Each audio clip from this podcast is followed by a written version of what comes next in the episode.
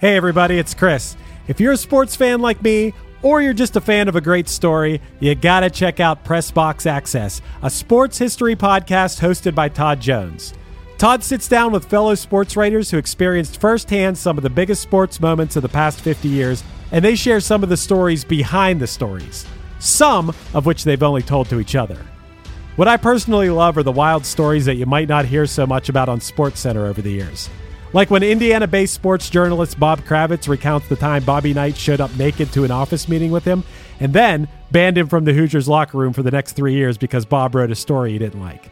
Or when Alexander Wolff tells the story about going out on the town in Chicago with Dennis Rodman and Carmen Electra in the middle of a Bulls playoff series. Or when Dan Wetzel talks about what it was like to be in the media room when Temple basketball coach John Chaney stormed into UMass coach John Calipari's press conference after a game and threatened to kill him.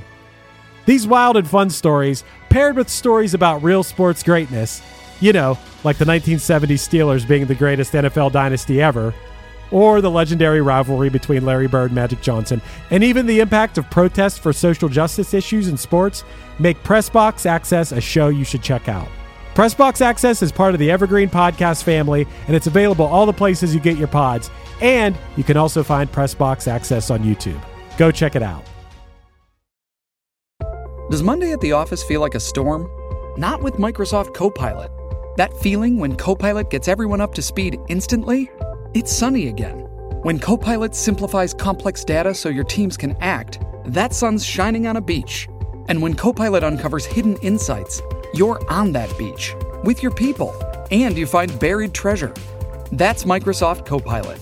Learn more at Microsoft.com/slash AI for all.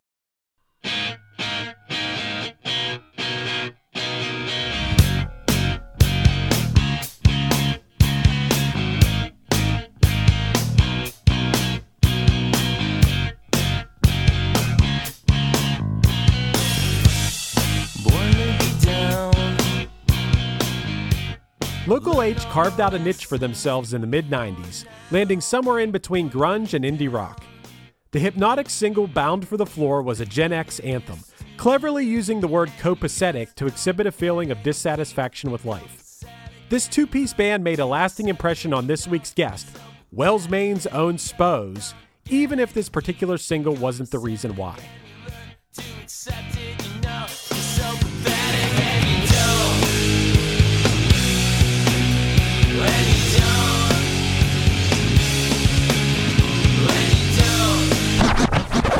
One hit is all you need to make the money guaranteed, and you can live off royalties forever.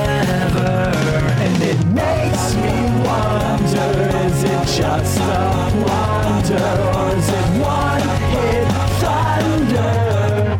So, Matt and Spose, I feel like you guys are messing with me with this pick this week because, as you know, as Matt knows, I don't know if Spose knows, but I've been a bassist for 65% of my life, and you guys are picking a band without a bassist. What's up with that? Why? I think that it's awesome that there was a what almost a decade before the White Stripes made it fashionable, there was a two-piece band that had like specially built instruments to be able to play guitar and bass parts in in a live setting. Trying to make me irrelevant. Nobody needs a bassist. it's Come just for the looks. It's for the looks. There's definitely bass in the song and in all their songs. So he had a special pickup on his guitar or something. That, yeah, okay. so so his friend modified his guitar f- for an added bass pickup and a second output into the uh, soundboards. Oh, so it ran a whole separate output from the gu- so the guitar has two quarter inches out. Outputs. Crazy. Okay. So I don't know. I'd have to see. I didn't see anything of like how this one, this two in one worked, but the song is pretty cool. I feel like this is one of those stretches calling it a hit. How big of a hit was this song actually? Because I had to go back and listen to it. And believe me, this is from right in the wheelhouse of where I feel like I know most stuff. But I was like, yeah, I kind of remember this song, and it's definitely a strange song. But this was kind of a hit. Did it? Was it a buzz clip or what? I would, if I was was to clip. guess, and I've heard you guys reference this chart before on your Phantom Planet episode Uh-huh. at least, where you were talking about um, the modern rock airplay chart. I would guess this was a, at least top ten on that chart at one point. Yeah, it was top ten on the modern rock slash alternative. It it did well on the radio songs chart. This was the only time it appeared on radio songs, which was such a short-lived metric. Again, the more that I do the podcast, the more I find out about these like three to four year Billboard charts that they would have. That like ultimately, I think just all became part of the Hot 100. So this song peaked. I forgot to actually write down where it peaked at, but it peaked on December 28th, uh, 1996. Uh, the number one song at the time was Don't Speak by No Doubt on Oh. the radio songs chart. So I think they were still in the top 10 on that specific chart. But the number one song in the world, or, or at least in the US on the Hot 100, was Toni Braxton with Unbreak My Heart. Okay. Which is a highly inferior song to the previous Toni Braxton single, You're Making Me High. Yeah, it was a great era for Braxton. This Yeah. this song is actually uh, it's pretty it's pretty cool. I so I went back and I started from the beginning, and yes, this band on that first album, Ham Fisted. I don't know if you guys are familiar with that one. They sound completely like Nirvana. Like it is Yeah. 100% a Nirvana thing.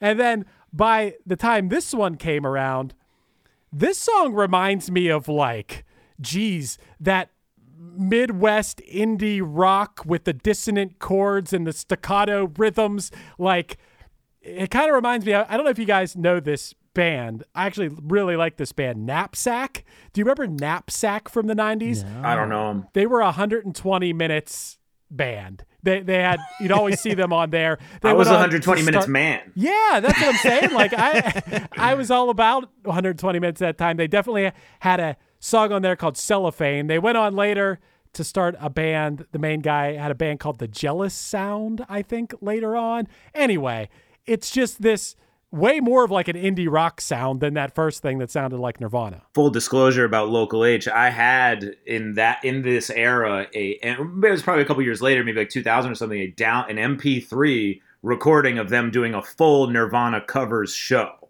So clearly there was a they're fucking There was a little bit of influence. You know, they're fans. Yeah. I love the I would almost say the audacity of the fact that this band like started as a four piece band of friends and then as members just quit, the two remaining dudes were like, fuck it, we're not even gonna replace them. We're just gonna keep going. I like that. Can you imagine how many bands would have existed if every band could have done this? Yeah, right.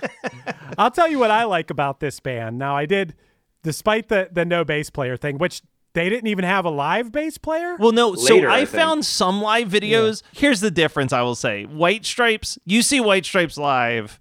It is just Jack and Meg. There is no like tomfoolery that's happening behind the stage. Mm-hmm. I pulled like three different videos of Local H playing Bound to the Floor, and by the end of this song, there are five people on stage. like they start off playing, but then he needed like another guitarist to come out and play the riff so he could do the solo riff, and then like another vocalist came out to like harmonize on the screaming at the end of the song, and then they just got the fuck off the stage and they went back to playing as a two piece. Gotcha. So.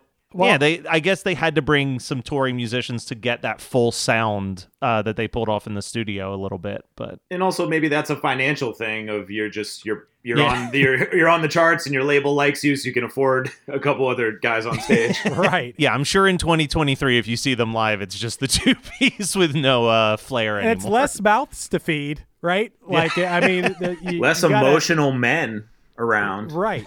Yeah, for sure. And one thing I do like about this band, first of all, they they don't claim Chicago as their hometown. They claim Zion, Illinois, which is just a small town in Illinois, and that that is they're proud to be from this Zion place, which is a place where several of their other songs they reference. Fritz's Corner is there hmm. because uh, Zion is a dry town, but Fritz's Corner is a bar just on the edge of town. So uh, I think that an entire album by them is about their hometown, but I don't think it's yeah, I don't well, think it's this even album. this even this song. I pulled a great quote from the song the the main dude who said that the song is just about hanging out in crappy bars that you don't like and working at jobs you don't like and just getting married too soon. It was like a song about how he perceived the people that he went to high school with after high school, like they just got shitty jobs, got married too soon, and wasted their evenings getting drunk in the bar because of it. Well, this uh that Zi- back to Zion for a second. Population 21,000 and the hometown of Diff'rent Strokes star Gary Coleman. Oh, hey, Oh. and Yeah. and local H, obviously. I, I I really respect this concept of repping a town nobody's ever heard of in a way because that was like my whole thing when I came out was Yeah. like, oh, I'm from I'm not from Portland, Maine, which you've heard of Right. maybe. I'm from Wells, of Maine. course. And Yeah. and I and I would rep it like it was Brooklyn or Atlanta or L.A. or something, be eh, almost because you, it just presents you as something unique, essentially. So it's like Yeah. they're not to be lumped in with the Pumpkins or Cheap Trick or whoever else you've ever heard of from Chicago. I guess is probably their intention. Yeah. I see that's such a good a good thought about that because you are by far the most famous person ever from Wells, Maine, right? or am I wrong? Hands about that? down, bro. Yeah. Yeah. No, han- I like although that. I I- do know this girl who's a author, who's a Sarah Knight, and she um, is my friend's older sister from Wells, and she is this author who, if you go to any airport, all her books about like not giving a fuck or like you know hmm. get your shit together are all for sale in every. Oh, I know these yeah, books. she's Yeah. she's pretty famous. I don't know. I might be number two. Oh man. Listen, I thought that I could easily take the title as, of most famous person from Aston, Pennsylvania by having like 15 podcasts. And then my friend from high school had to go and become a pretty accomplished YA novel novelist. So it's these authors, man. They low key. Yeah, I'm are- writing a book, man. Fuck music. we toured with that band, The Spill Canvas, and they are the most famous band, or they've sold the most albums ever of anybody ever from South Dakota. They're the biggest band of all time from South Dakota. if I could just give my reason for picking this song for this, uh, Yes. for this because Sure. there was every song. By the way, every song I could think of, you guys had covered, except for Brand Brand Van Three Thousand, which I brought up. That is another song that I feel like deserves a whole episode someday. Even though I know literally nothing about that band. Local H on my alt rock station 94.3 WCYY that I listened to religiously growing up, and I have it tattooed on my leg. Wow. WCYY, and also was the first station to ever play my song that made you know got me a record deal. Uh, Nice. They played the first single from As Good as Dead by Local H, High Five and Motherfuckers, a lot.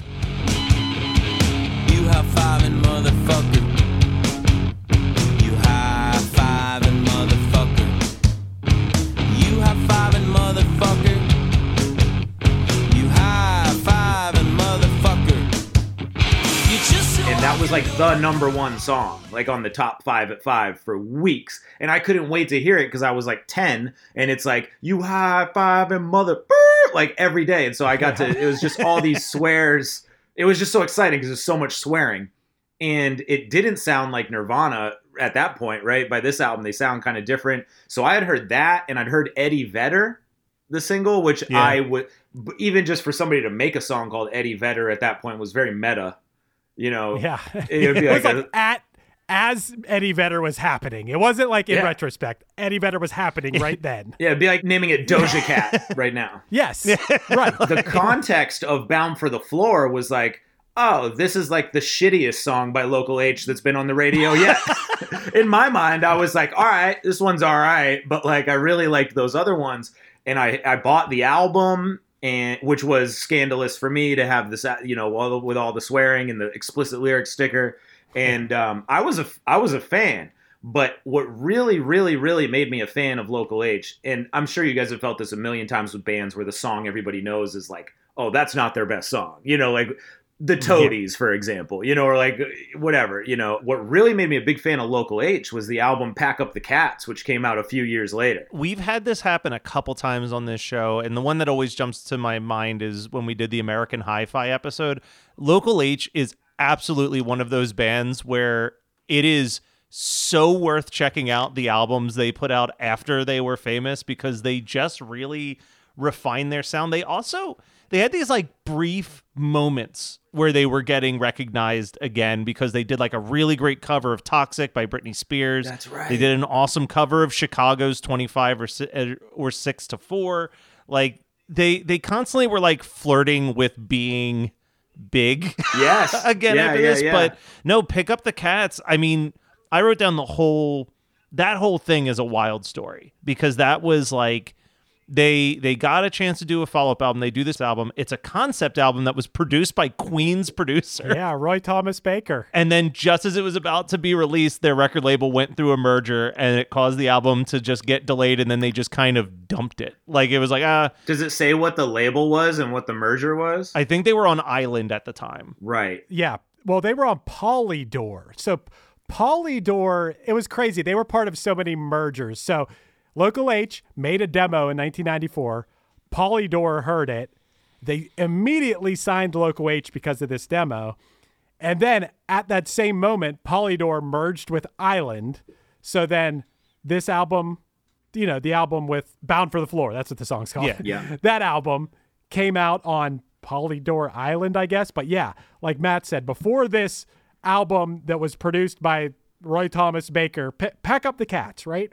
That's Yeah. the one with all the kids are right. Yeah. Uh, came out. Polydor then merged with Universal, and this merger was not good for Local H. Well, maybe H- you could speak to this experience too, but I, I mean, firsthand, I was on a label that that not to say a merger happened, but a different ownership came in, Mm-hmm. and basically, when the staff who was Yep. there for you and champion and signed you and and care and, and gets you is gone, you're just a number you're just you just become a numerical value on the label. And and the biggest story of this in in my life anecdotally isn't even me it's um the band i grew up listening to that was the biggest band ever from maine uh, that was on that same radio station i'm talking about was uh, the rustic overtones this incredible like local band. This guy dave gutter who's in my band now is the lead singer songwriter and they signed to reprise records i want to say and then they got Yeah. bought or they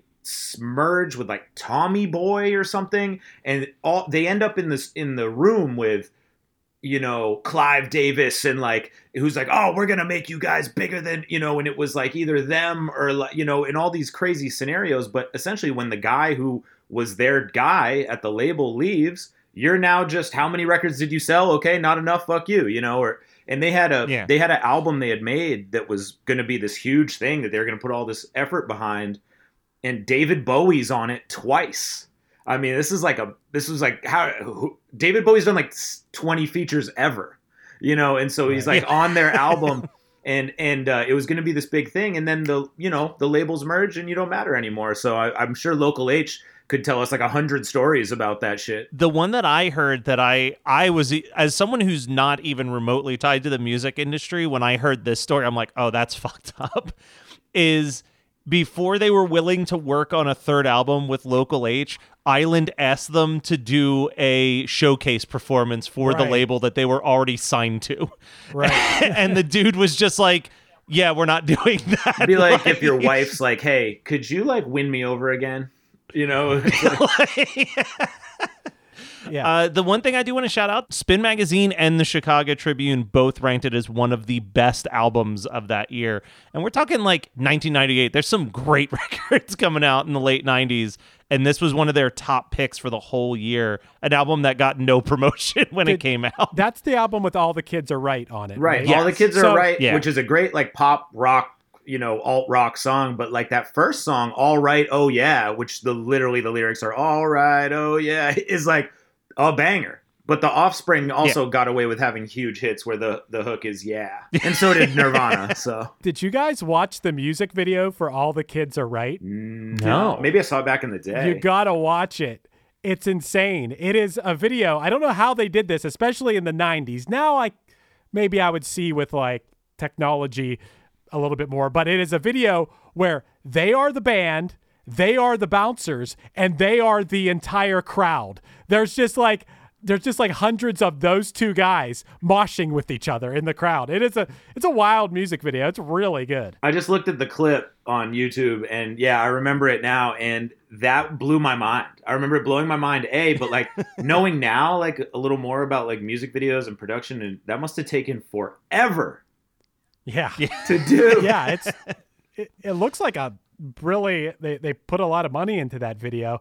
I saw later on a video for them for a song called Innocents, like innocent plural, not innocence like the concept. Okay. Okay. And it's Michael Shannon is in it. Michael Shannon is the star of the music video. You know, star of Boardwalk Empire and I don't know. He's been oh, in a lot of things at this point. But uh This makes me want to go find a podcast of local H talking because, like, what the fuck? well, their their careers pro I mean it would mostly just be was it Scott Lucas because that Yeah. dude just has been recycling through drummers for about 15 years Right. but he's he's charging forward ahead and I do appreciate as like a dude who just loved alternative radio so very much the fact that this band's name is just the combination of two of their favorite uh, REM songs mashed together. Wow. Uh, I also appreciate they said the name came from Oddfellows Local 151 and Swan Swan H. They were just like, oh, let's just combine those two song titles into Local H. A band that could not sound less like REM if they tried, but Yeah, I I love it. I so after all this went down with their major label experience and they continued, I mean Scott Lucas anyway, continued releasing albums on indie labels since then. I saw in 2013 he was attacked and robbed after playing a show in Russia and during the attack he lost his voice and sustained damage to his vocal cords. So I don't know if he like got punched in the throat or was yelling or what happened, but eventually got his voice back, but he had to cancel a bunch of shows. But here's what I think is really crazy, and I watch you can watch this on YouTube too. In 2017, Local H did five dates of a Metallica tour because they won a contest to get on that tour. I think it was like one of those fan voting type things. And it was funny because I saw you could find this interview on YouTube. I don't think it was WGN, but it was one of those like local Chicago stations. Had Scott Lucas on. and, basically, Scott Lucas looks like a weathered, I don't mean that in a mean way. He just looks like a guy who's been in a band for 30 plus years, has really seen it all. Very serious, just sitting there. And the guy interviewing him is just talking about like, so you you guys won this contest to open for Metallica. How are you feeling about it? It's just like I think the guy interviewing him has no idea that the guy was in a band that was like on MTV in the 90s. yeah, he's like, I'm sad. I'm kind of sad about it. Yeah. Yeah. yeah, I had to right? do a contest to go on tour for five days. Yeah. Damn. I mean, I kind of relate, you know, a little bit. Yeah. Yeah, me too. I mean, I've had to do. Yeah, we've all had peaks and valleys and stuff, but I, I just kind of felt for Scott Lucas sitting there with this like dork interviewing him on the news. Just uh, you know, he could have asked him a thousand questions about like you've had this like thirty plus year career. You've like had peaks and valleys and you forged ahead and all this stuff. And He's just like, so your fans voted and now you get to play. Are you excited to play? And he's kind of like, yeah, it's cool. Like, it's gonna be fun. he just did no research. Yeah, right. Apparently, Local H does have a very strong following even till this day. They were they played the halftime show, the Bears Eagles wild card playoff game in 2019. I mean, it's kind of a big deal. You know, that's like probably 60,000 people or something. And I mean, I'd love to play an NFL playoff game. It's it's pretty wild. And I saw that they released in 2020, they released their album Lifers, uh, which was produced by Steve Albini and mixed by J. Robbins. Whoa. Yeah, two legends were worked on this album. So I think it's pretty cool. Like the album's called Lifers. The dude is obviously a lifer. You know, I kind of think of myself that way, and a lot of people I know I think of that way. Spose, do you consider yourself a lifer at this point? I made a song called that like a month ago. Yeah. It's Oh, just like, nice. uh, well, because you at some point realize that you are a lifer. You know, it's like you, Right. in a way, at first, you kind of get caught up in like the, all right, I got to get this and I got to get, it's got to be, I, if I could just get back to, you know, and, and at some point you realize like, oh, I'm just here for life. You Right. know, and so I, I, Yeah. yeah, I definitely relate to that. And, and also, it's absolutely insane that Steve Albini did their album in 2020. And I follow Yeah. local. I've followed Local H on Twitter for like a decade, just as a fan, and they're always out slugging, like touring.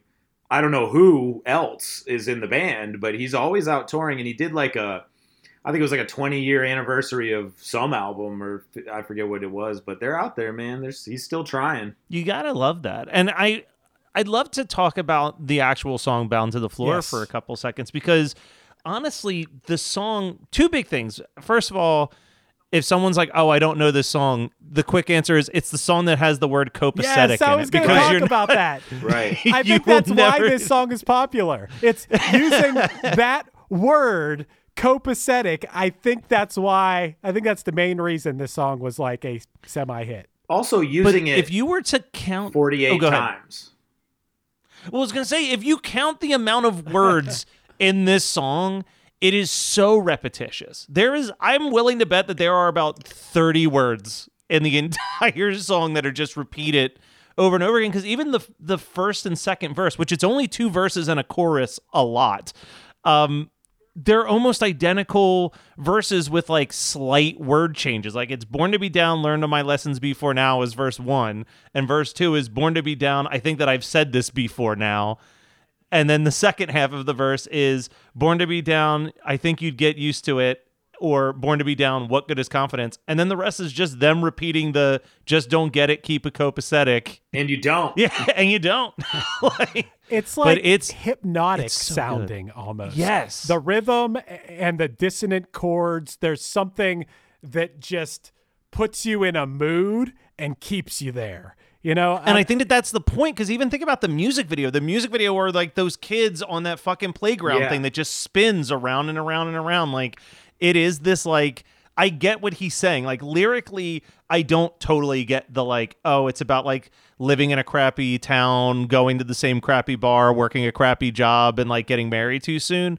Like I don't get that from the lyrics, but I get it from the vibe of just like this is just this repetitious spot that you're stuck in and you can't escape it. And credit where credit's due, the vocal delivery as this song builds to the final part point where he is just screaming his fucking lungs out to close out the song. Like it is a for what is a very simplistic, repetitive song, it is so well structured. Yeah, I think his voice is the the Yeah. selling point of this band. Mm-hmm. I think it really always has been. Is his voice is this not quite Kurt Cobain, almost slacker, more slacker, more regular guy, Kurt Cobain thing, and the. I mean, I do get the you just don't get it. You keep it copacetic. You learn to accept it. You know, you're so pathetic as like, oh, I've just accepted this boring middle, you know, Yeah. Zion life. You know, this song is Gen X as hell. This Yeah. right? This is Yeah, it is. very Gen X. One more thing that I wanted to note about this because I've heard a lot of artists talk about this on on on the podcast that I produce that at this era where they were signed, they had released that Ham Fisted album, the album that sounded like Nirvana, and they were touring with that band Tripping Daisy. You guys remember Tripping Daisy? Yeah. That became polyphonic spree. Whoa. Which is crazy. That's Because what happens when you Tripping trip. I, I mean, it, it sounds like a natural progression of what. yeah, right. Damn. Uh, but they were do they were touring with Tripping Daisy, but about six months into the touring cycle for that album, the label Polydor told them they got to get back in the studio because at that era, this doesn't happen anymore. But in that era, especially with major labels, they would develop bands. So you sold whatever you sold hundred thousand of this album. Okay, next album we're going to sell two hundred thousand. Now it doesn't really happen anymore. Now it's like you got your chance. Okay, that didn't hit. You're you're gone. You and know, then that- you either that's not the you way of the either falter entirely or you become some massive indie thing on your own. You know, using that catapult. This song, this Bound to the Floor song, was one of the songs that was banned by Clear Channel after September 11th, and I feel like it just has to be the general vibe of the song because there's nothing in the lyrics that would It's make got to just think, be the title. yeah, bound to the floor. Ba- I like guess. bound, like, what? it's like people Yeah. jumping out of buildings, crashing into the floor. Like I don't Dude, know. they were picking when you look at that list. Some of the songs that they decided to ban, it's almost That's such a stretch. comedically It's a insulting. big stretch. Such I a can't believe they stretch. banned "Let the Bodies Hit the Floor." I mean, no, I'm kidding. Even that's a stretch. And every Rage Against the Machine song. That's like Yeah, if you look at the been full waiting list, for it an just says excuse to- every Rage Against the Machine. song. like we got to get people of the sun out of here. It might inspire brown people. If I could just conclude my thoughts on "Bound for the sure, Floor," sure, sure. I don't like this song.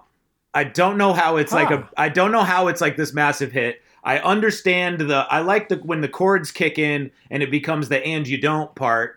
But like even on the album, I wouldn't skip to it. You know, it's like the, I Yeah. liked all it. Really, I picked it to come here and advocate for Local H, the rest of Local H's catalog, um, because I think it's representative, especially as somebody who I only ever got to number 36 on the Billboard chart, but somebody who a lot of people only know for one specific thing that isn't truly representative of what they do. Although I think Local H is, is you kind of get the taste that it is all right, it's an alt rock band with a dude who has this, you know, cool voice and kind of downer lyrics, but um you know, I, I, I, I just this song never, I never understood why this was like. I was like, the lyrics aren't that great. like the dan dan I- dan. I was like, I don't know. I kind of understand though. I kind of understand if you think about that era, if you think about the slacker attitude of the 90s if you think about if you think about the way the characters on my so-called life act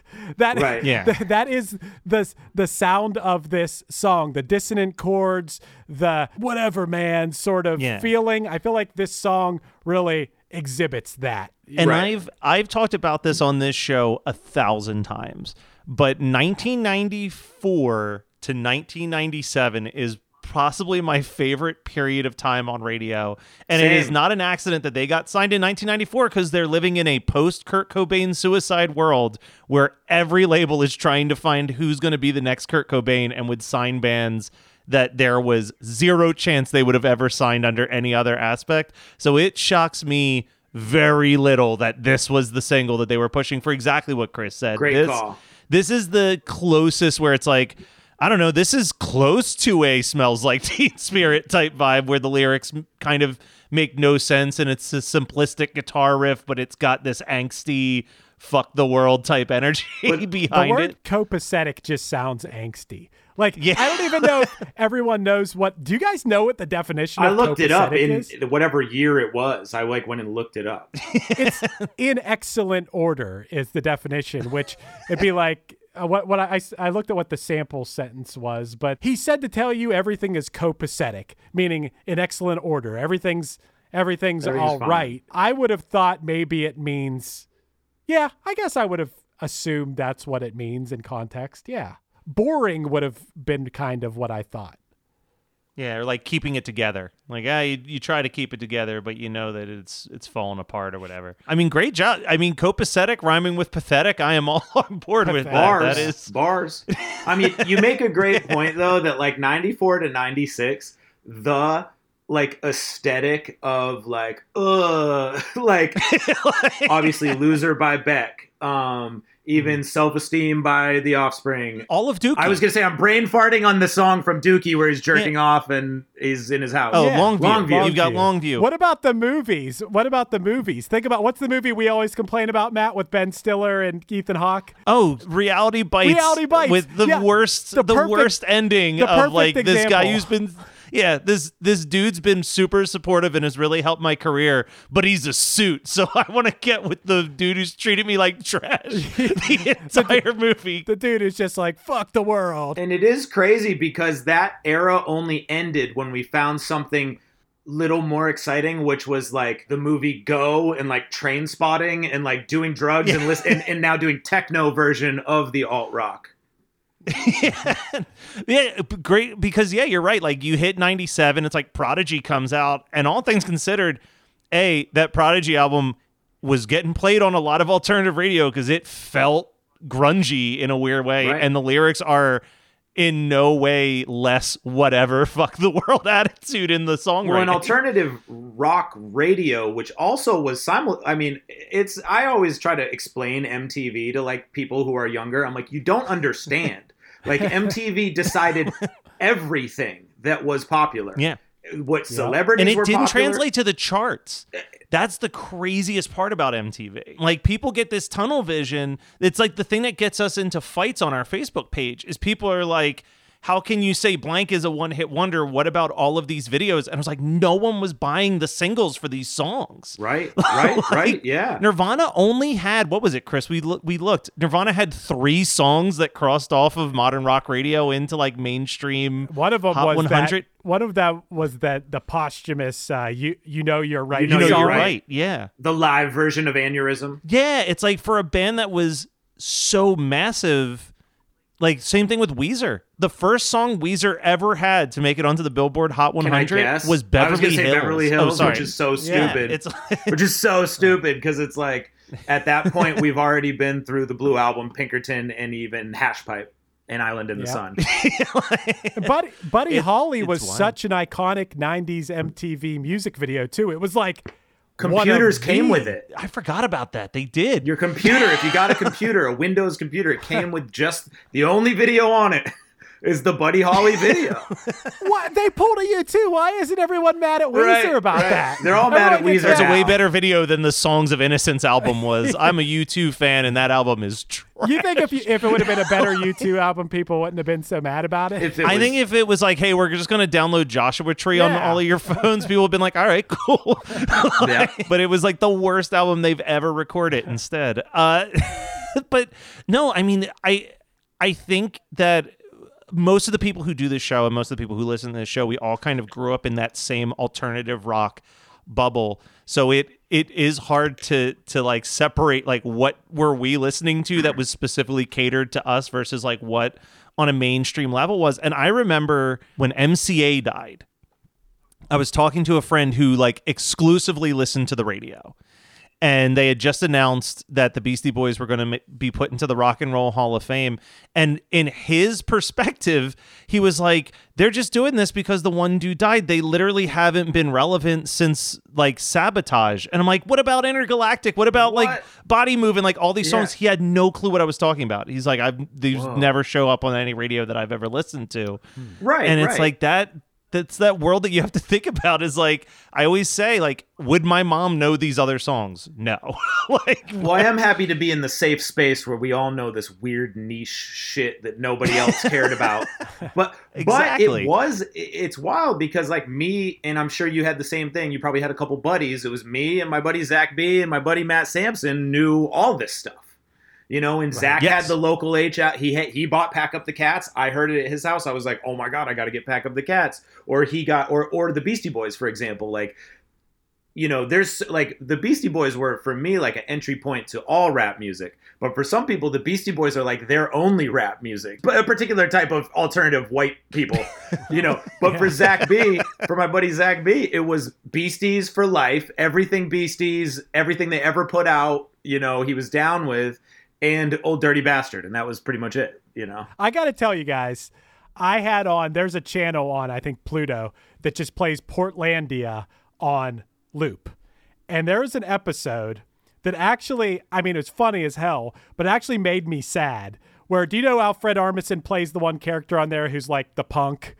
I don't know if you Yeah. guys watched Portlandia, but they he was gonna get MTV back, and so on the episode, they bring back they have Matt Pinfield's on it, Kurt Loder's on it, Tabitha Sora. Tabitha Soren's on it. I think maybe one other from '90s VJ. Maybe Serena and they go to like No, I'm just yeah, I don't know. I don't know who it was. Dan Cortese. I don't know who who it was, but they get the people together and they like go take over the studio and like we're we're we're, We're taking back. back, MTV, and it and it just kind of made me sad. I'm like, oh my god, that that was so cool that we had MTV. Yeah. Even when they played bad music, it was still cool. And then I was at a casino recently. And I, we stayed the night there. Me and a bunch of friends stayed there and we had like a, a suite and someone just put on MTV as like background noise and it was just I talked- ridiculousness it was over only over and over ridiculousness on a loop and also on top of that I was like this isn't funny That- at least at least if this was funny this is like so it was it was less funny than America's ho- funniest home videos it was like ridiculously unfunny the magic of MTV was like it was really like you pulled the the lever not to take it to the casino but it's like you pull the lever when you turn it on and you don't I mean you don't know what's next you it could be Right. I Yeah. mean granted there were like segmented scheduled you know this is the rock hour, this is the rap MTV jams this is the whatever. But like you never knew what you were going to get although obviously it's all programmed and curated but like it was like especially 120 minutes. It's like i can't even tell you how many bands i found only and never saw again only because i saw them on 120 minutes. And it's like i don't know that there's music discovery like that in the swipe world you know? No. Well, and, and I mean, there's there's a lot of stuff that bums hmm. me out about the as as Chris knows, like the the one person keeping every local UCD shop still in operation. Like there there is this loss of you had to be overexposed to this stuff. Like I think that if I had just if someone sent me a Spotify link to Bound to the Floor by Local H and I just heard it that one time and then moved on, I would not remember anything about the song. But it was like turning on the radio when like going to school and it would come on or like watching MTV and seeing that video. Like the fact that I did not look up the video before recording this episode, but I distinctly know what the video Just remember the like merry, because like the spinning thing on Yeah. the playground. Yeah. yeah it's like those things that just sit in your brain. And and i do i think that there's a loss to it. I i think that we are really in a worse place not having music videos be as important as they used to be. Because look at like what is arguably the best film of the last year with everything everywhere all at once. Like the daniels cut their teeth making music videos. Hey, there's Like- there's value. And I never I think when I was younger I was like, "Oh, this is just the force-fed stuff on, you know, Yeah. when you're a punk and whatever." But there's value to curation and there's value Yes. to tastemakers. and it, you know, without them we, we're we kind of lose a lot. You know, Matt Pinfield. Yeah. What a I don't know I have I kind of think that he was part of the curation of that show. He is one of the most musically Gotta be. knowledgeable people in the world. And I, I think that there's real value in that. Like we should all write a thank you letter to that guy for how many cool bands and artists he exposed us all to. And it's kind it's kind of sad. Like back to that Portlandia skit, I kind of feel like there's a chance that this the the younger generation of people, if they had the chance to see that, however they're they're exposed to it. I mean, even like when it got a little bit cheesy with like TRL and stuff like that, whatever, where it was a lot of boy bands and- stuff, but some punk rock bands and stuff would break into there. There was you would still get those. I remember I watched TRL every single week because at that time nu metal was king, and it was exciting to see like is Korn or Limp Bizkit going to knock Britney Spears or the Backstreet Boys off the top spot? Like it was Right. like let's see if this happens. I, this sounds crazy now because they became like staples of TRL and the biggest thing in the world, you know, the Family Values tour or whatever. But for Korn, the fucking band Korn from Life is Peachy, to break into the chart of the boy bands what felt like a rebellious moment it felt like this like oh we did like i remember Yeah. i don't know how it like it was gathered that like we were all gonna vote for Korn to get i, I was told Yeah. we all need to do this to get Korn and the whoever fucking worked for whatever label that was interscope is a genius because Yeah. Yeah. i was fighting to get Korn in the chart and then when it finally happened i'm like what have we done With Lucky Land slots, you can get lucky just about anywhere. Dearly beloved, we are gathered here today to. Has anyone seen the bride and groom? Sorry, sorry, we're here. We were getting lucky in the limo and we lost track of time. No, Lucky Land Casino, with cash prizes that add up quicker than a guest registry. In that case, I pronounce you lucky. Play for free at LuckyLandSlots.com. Daily bonuses are waiting. No purchase necessary. Void where prohibited by law. 18 plus. Terms and conditions apply. See website for details. I'm not going to lie here. I've become a factor fanatic lately. I'm a busy guy, and getting to eat restaurant quality meals that are ready to heat and eat in two minutes has been amazing. Eating better is easy with Factor's delicious, ready to eat meals. Every fresh, never frozen meal is chef crafted, dietitian approved, and ready to go in just two minutes. You have 35 different options to choose from every week, including Calorie Smart, Protein Plus, and Keto. And also, there are more than 60 add ons to help you stay fueled up and feeling good all day long.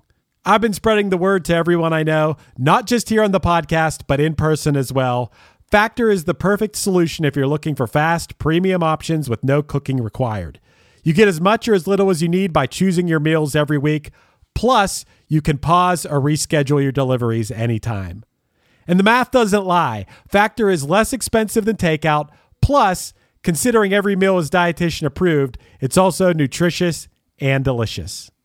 So what are you waiting for? Get started today by heading to factormeals.com slash one hit 50 and use the code one hit 50 to get 50% off.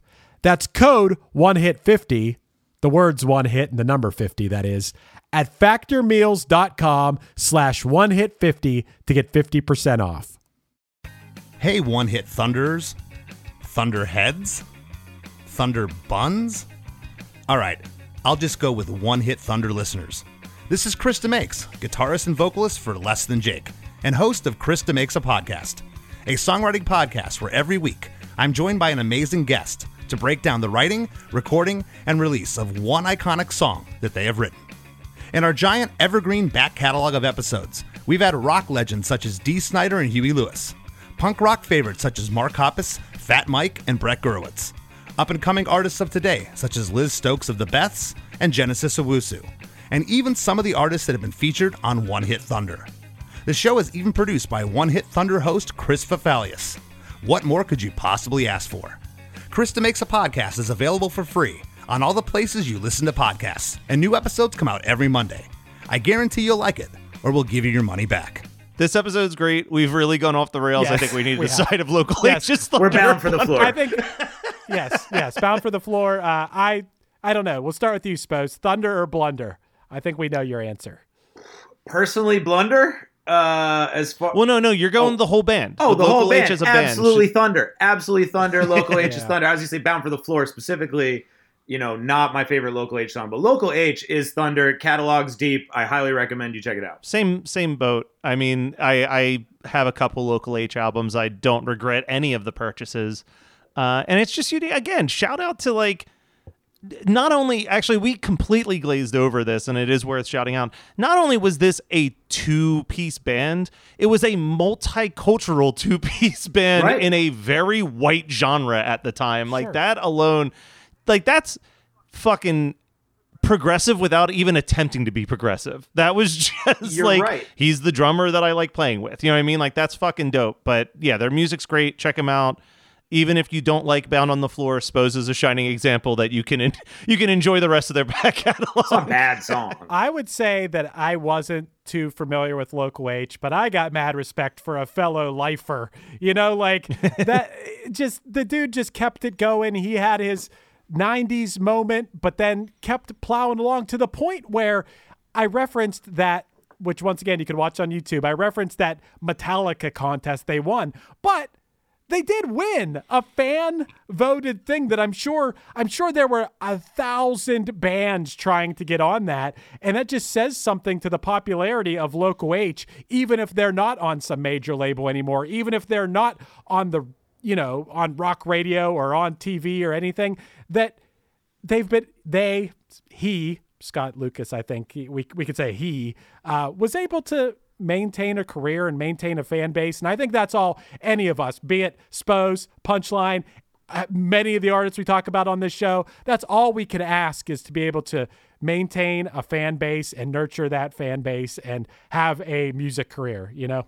I think that's pretty Yeah. awesome And speaking of being a lifer, before we sign off, Spose I feel like every time I check your website, you've dropped like three more albums. What have you been What have you been up to uh, as a as a true lifer that's just constantly creating content? the last album I dropped is this double, you know, my big double album, you know, jewel case like Mellon Collie and the Infinite Sadness, my big tribute to essentially 10, 11 year old me and all the music we're talking about. And I finally went to the, the kind of alt rock, I, you know, all the different genres of alt rock that I've always wanted to tap into on the first disc. And on the second disc, I become Spose the rapper. And then I struggle with that, you know, and eventually so I- so that was my big concept album. I put that out last year, and still proud of that.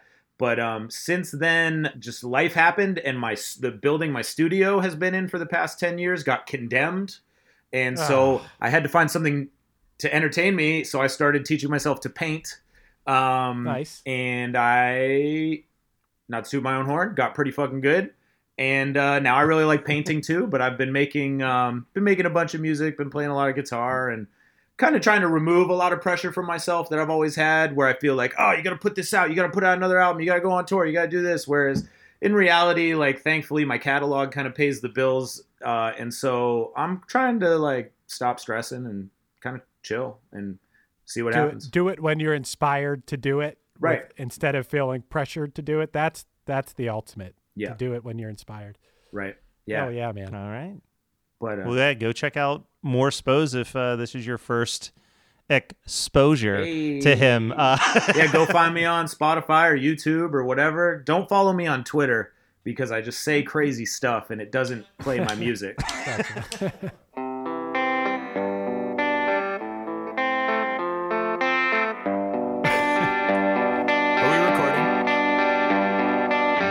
Was six years old in kindergarten when my parents got divorced.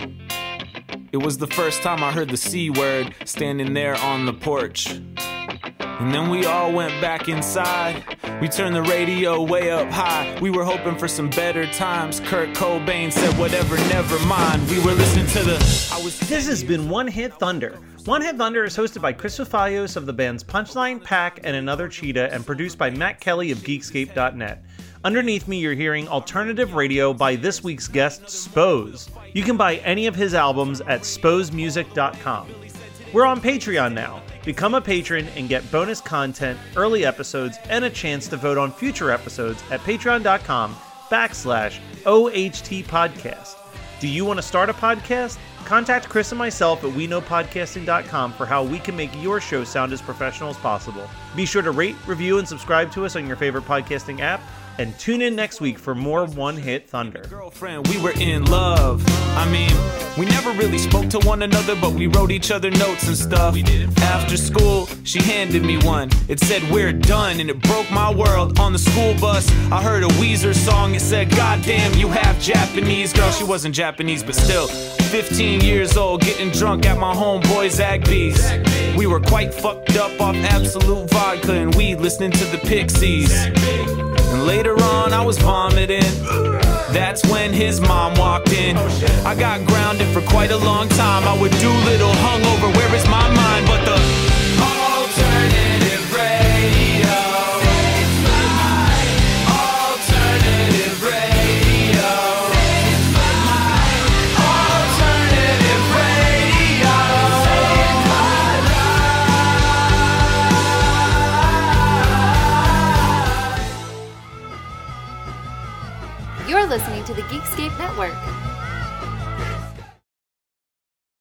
Hello, it is Ryan, and I was on a flight the other day playing one of my favorite social spin slot games on chumbacasino.com. I looked over the person sitting next to me, and you know what they were doing? They were also playing Chumba Casino. Coincidence? I think not. Everybody's loving having fun with it. Chumba Casino is home to hundreds of casino style games that you can play for free anytime, anywhere even at 30,000 feet. So sign up now at ChumbaCasino.com to claim your free welcome bonus. That's ChumbaCasino.com and live the Chumba life. No purchase necessary. VGW Group. Void were prohibited by law. See terms and conditions. 18 plus.